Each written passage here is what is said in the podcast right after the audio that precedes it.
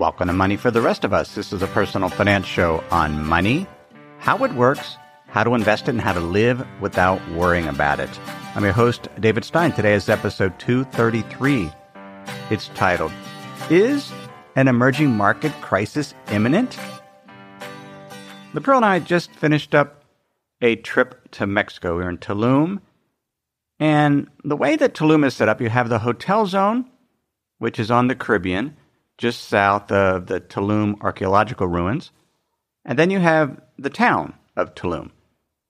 There's some public transportation, lots of taxis, combis that go, but oftentimes there's just not enough. And so many people ask or hitchhike and ask for rides. So we picked people up. We had a car we rented. What I found interesting is most of the people that we picked up were from Argentina. And I hadn't seen that before in our previous trips. I spoke with one young woman. She had been in Mexico about five months, I believe. She started in Monterrey and now has come to Tulum. She's in her 20s. She works at a boutique along the hotel zone. And I asked her, just got to conversing a little bit, whether it was easy or not to get a job in Mexico. I was trying to get at whether she had the appropriate documents to be able to work there. And she was very much, very forthright. She said, no, I I, she doesn't have papers. But apparently they're a little more laxed along the hotel zone there. She said it was easier for her to get a job. She's young, she's confident, she knows what she's doing, she's skilled at working retail, and she got a job very easily. Another couple we chatted with from Argentina, they both worked in restaurants. A year ago, the Mexican peso and the Argentine peso were worth about the same.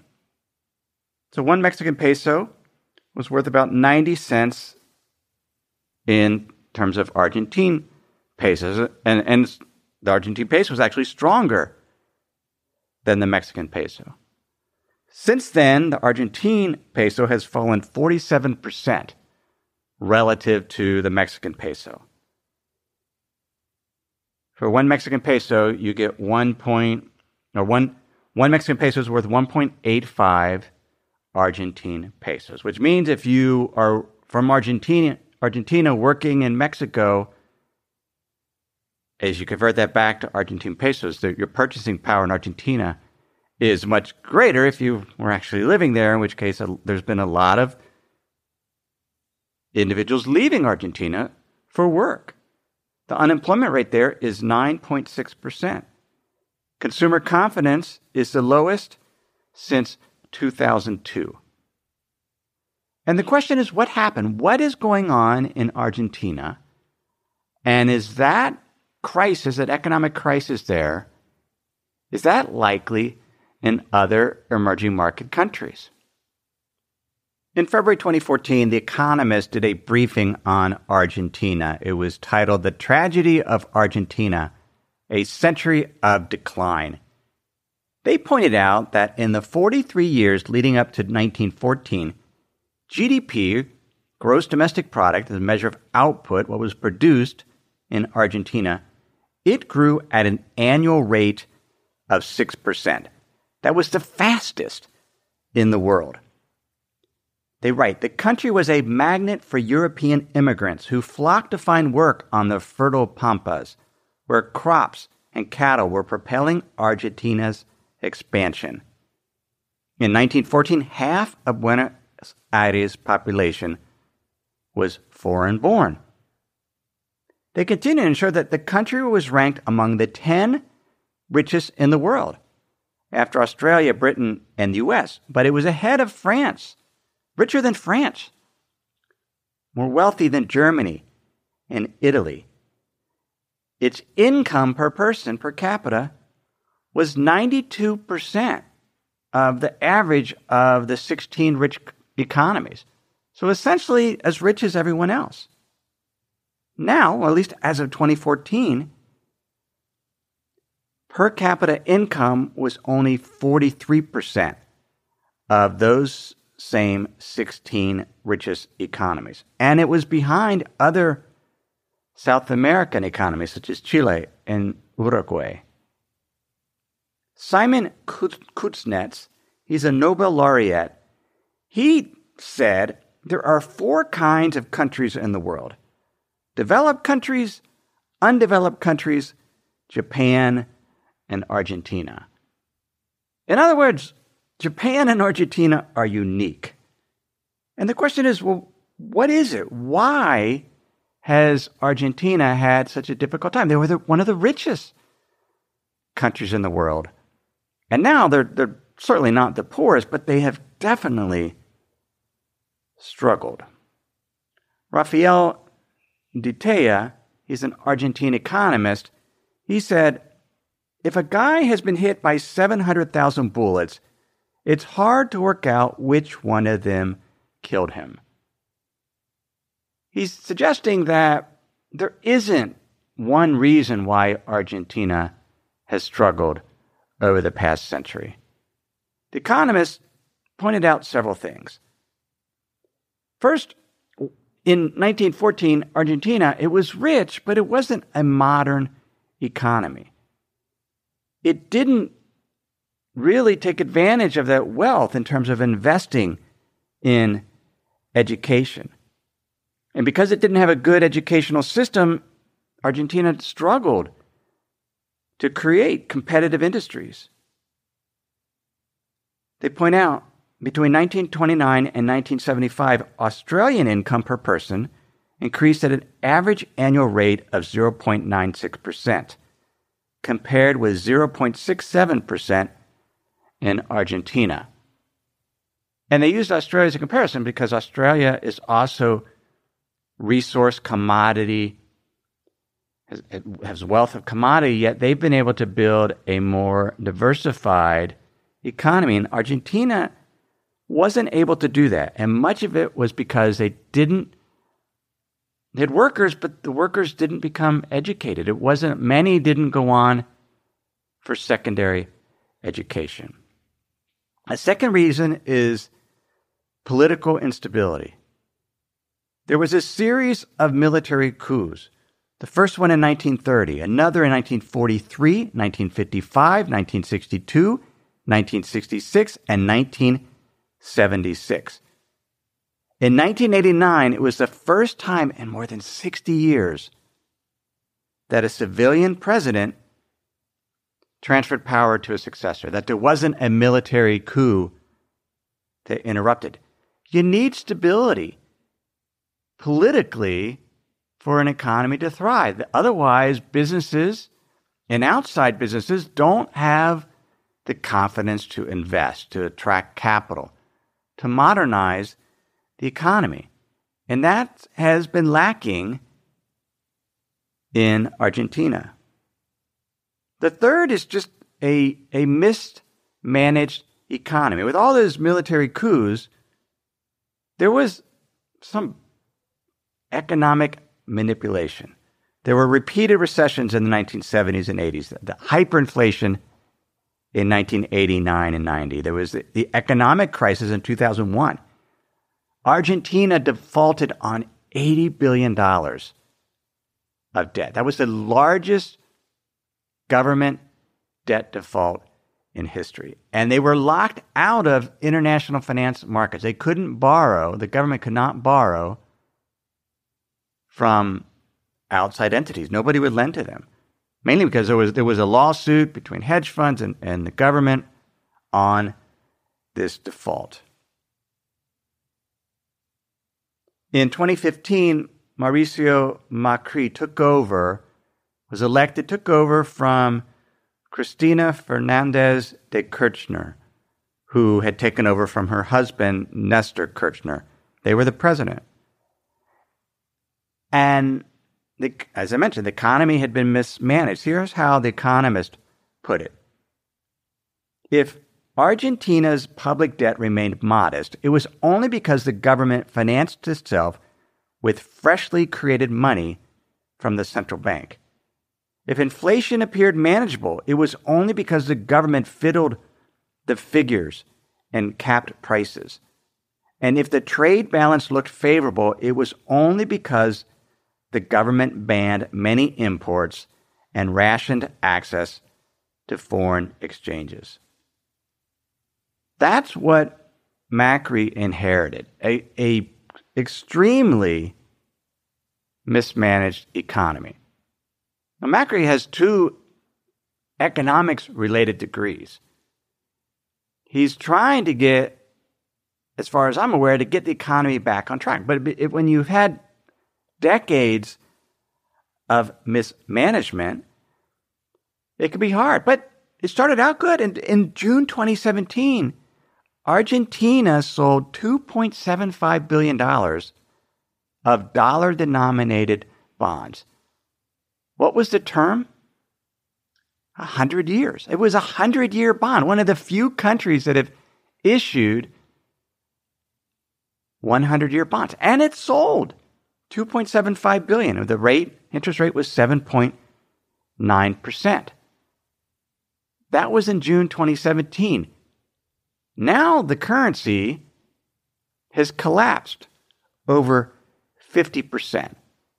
Argentina is facing a funding crisis.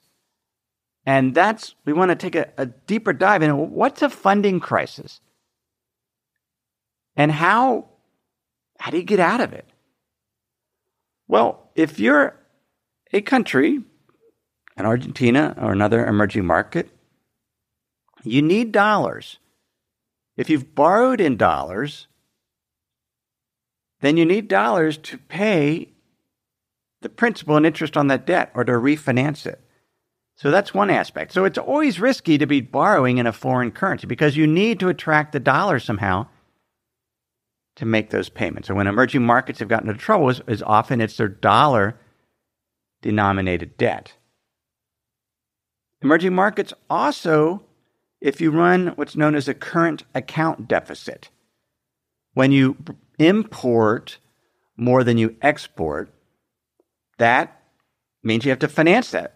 What that what essentially you have bought more, the country has bought more from overseas than they've sold overseas, which means they need to come up with that additional currency, that foreign currency, those dollars, to pay for those imports. How does, a, how does an emerging market or any country get those dollars? Well, you want to attract capital. You want investors to you want to, to buy into the stock market, to lend into the bond market. And so you have the, this capital flows that can be used to finance these current account deficits. The alternative is to run a current account surplus, where you export more than you import, in which case you have excess dollars and you can build up foreign currency reserves. Now, the adjustment mechanism, if you run this, this current account deficit, which in Argentina got up to 6% of gross domestic product, so it was large. It needed to be financed. And they've borrowed money. They're now back in the, the bond market. They've borrowed money. They need that currency. But if investors lose confidence, then they're pulling dollars or they're pulling money out. They're pulling money out and then they have to be converted to dollars. So you have the, this capital outflow. The adjustment mechanism is currency, it's exchange rate.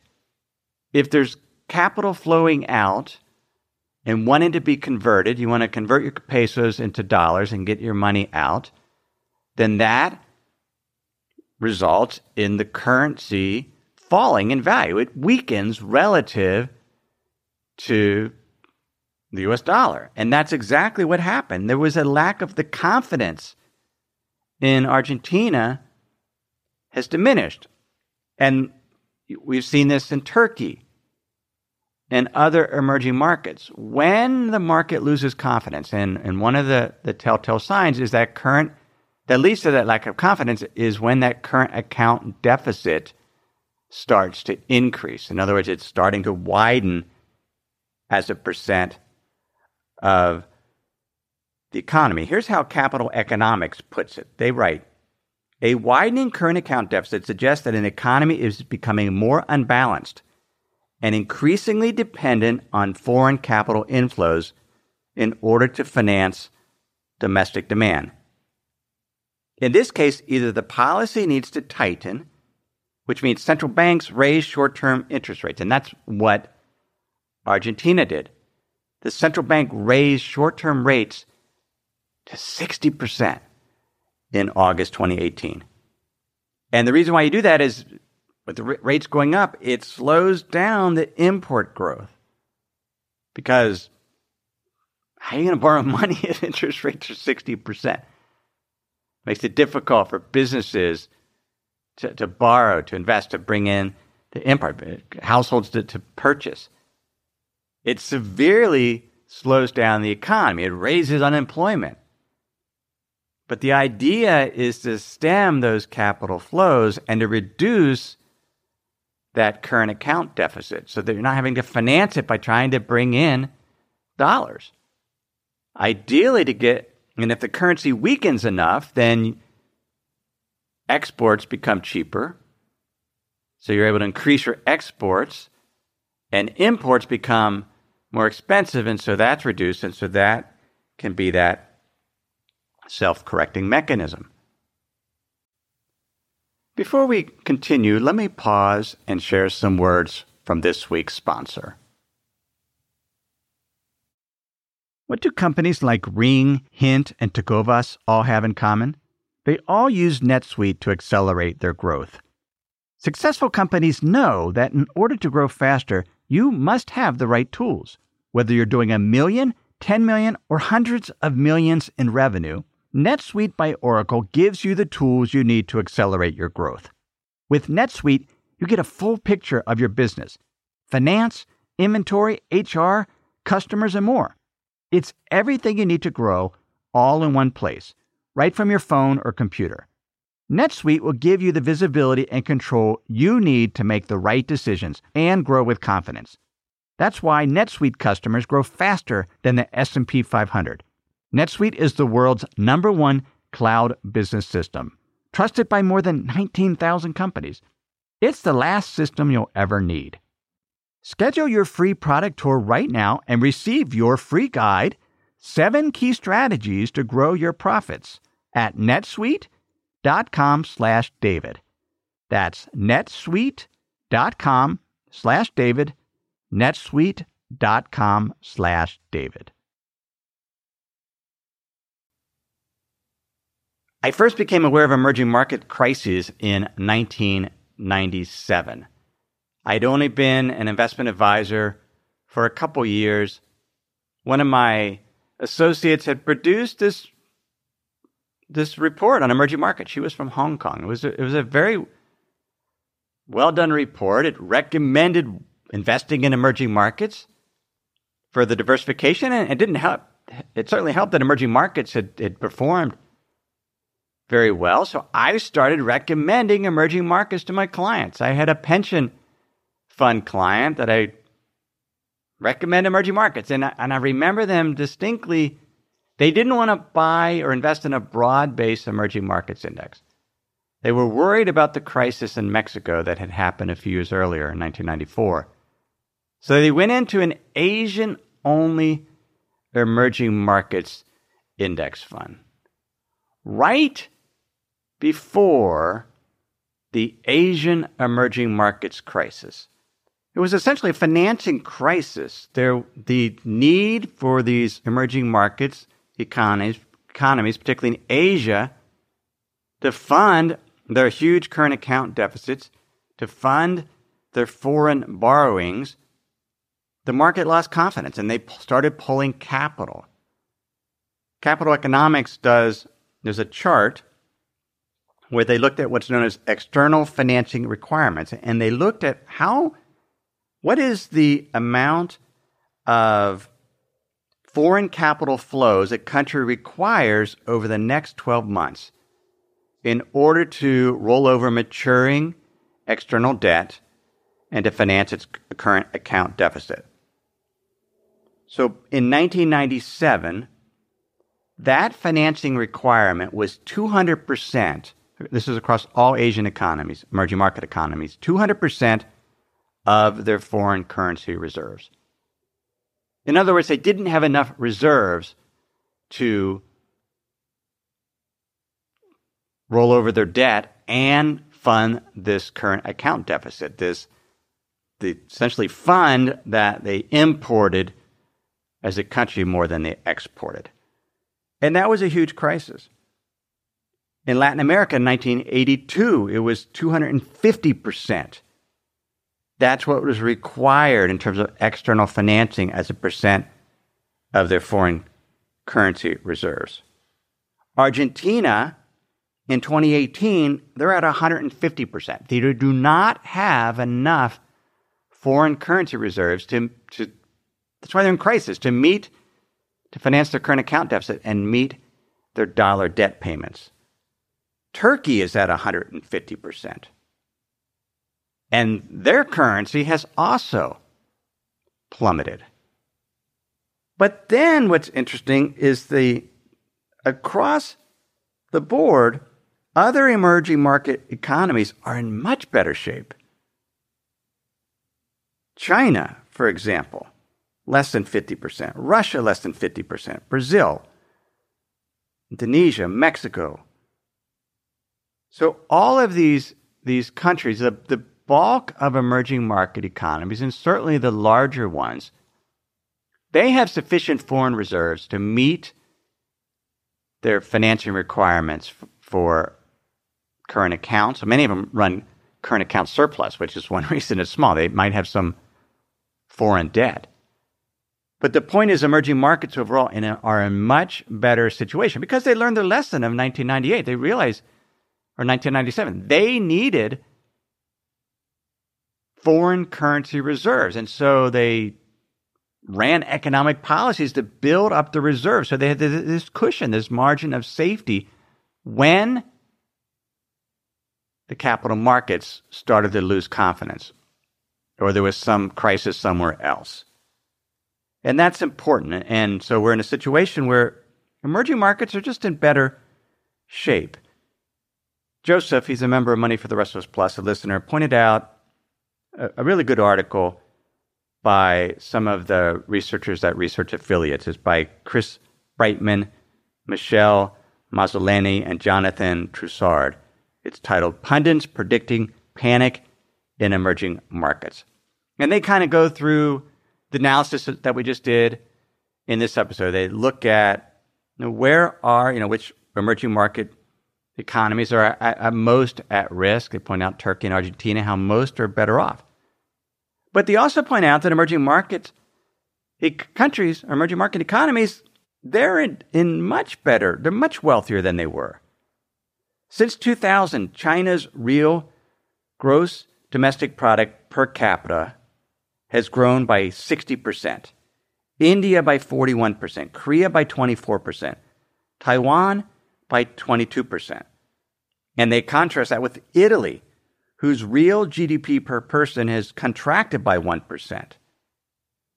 Germany, Japan, Great Britain, and the US expanded by about 7 to 8% since 2000. So emerging markets have grown much faster, which is one of the attractive things about emerging markets. And then in terms of their foreign currency reserves for emerging markets, their average reserve level is 25% of gross domestic product. It's tripled since 1960. Capital Economics points out that the number of emerging market crises has declined from an average of 8 to 10 per year in the 1980s to the 1990s to two to four a year more recently. And by emerging market crisis, that includes it could be a, a particular bank within emerging markets or some some type of crisis. So not something necessarily that the International Monetary Fund had to come to the rescue, which they have in the case of Argentina, in terms of lending $50 billion. Economic policy making has gotten better at in emerging markets. They, they no longer peg their currencies to the dollar or to, to, some basket, but they allow them to float, have floating exchange rates. China little bit of floating, but not quite as much. Inflation is more under control. They're more disciplined in fiscal policy. Financial regulation has improved. And, and much more debt is issued locally. And so the idea is an emerging markets crisis imminent? No. There are some problem countries, such as Argentina and Turkey, but across the board, they're in much better shape. And at the same time, valuations are attractive. So, Research Affiliates points out right before the funding crisis of 1997 1998, the cyclically adjusted price to earnings ratio for emerging markets was selling at a premium to the US. So emerging markets were more expensive, even though there were these macro imbalances that had built up. And they weren't the foreign currency reserves, which is why emerging markets, that investment for that pension plan and that Asian emerging markets index fund, it fell 80%. Now, why didn't I stop them? Because I didn't know. I was just a new analyst. I didn't know anything about current account deficits. I wasn't, I knew that we were supposed to diversify. And this was a way to diversify. I ignored valuations. I ignored macro trends. I don't invest that way now. Now I'm, I'm very cognizant of that. And, and I became much more cognizant of that as I got more experience as a, an investment advisor. But in the early days, that was a mistake. So now, the price to earnings ratio, cyclically adjusted for emerging markets, is 12.9 versus 27 for the US. So it's, it's less than half what the US is. So they're more attractively valued. There's still risk. China is a much bigger component of emerging markets. Their share of global GDP is 15%, up from 5% in 2005. So just in the last 13 years. And they are five times bigger than the second largest emerging markets economy, which is India. So they're big. And we've talked about China in other episodes in terms of trade, We've talked about in terms of their debt level. It's still, it's definitely, it's it's very much a, a managed economy to some extent. So those are definite risks out there. And we're in a period right now where, where markets are, are volatile. But when things settle down, emerging markets will probably when we get through this, this what appears to be a cyclical bear market, emerging markets will probably come rushing out of the gate because they're in their economies do grow faster, and they're in they're more stable. They're in a much better situation in terms of foreign reserves, in terms of just the items we listed off in this episode. So, what does Argentina need to do? Well, they need to get back the confidence of the world community. They need to become self funding. They need to effectively stop running a current account deficit and start running a surplus so that they can start building up their foreign currency reserves.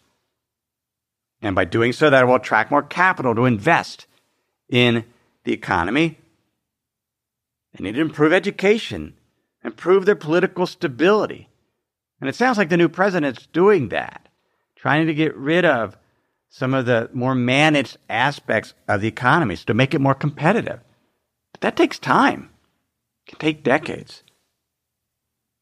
Research affiliates, Brightman, Mazzoleni, and Treussard in their article pointed out something really interesting.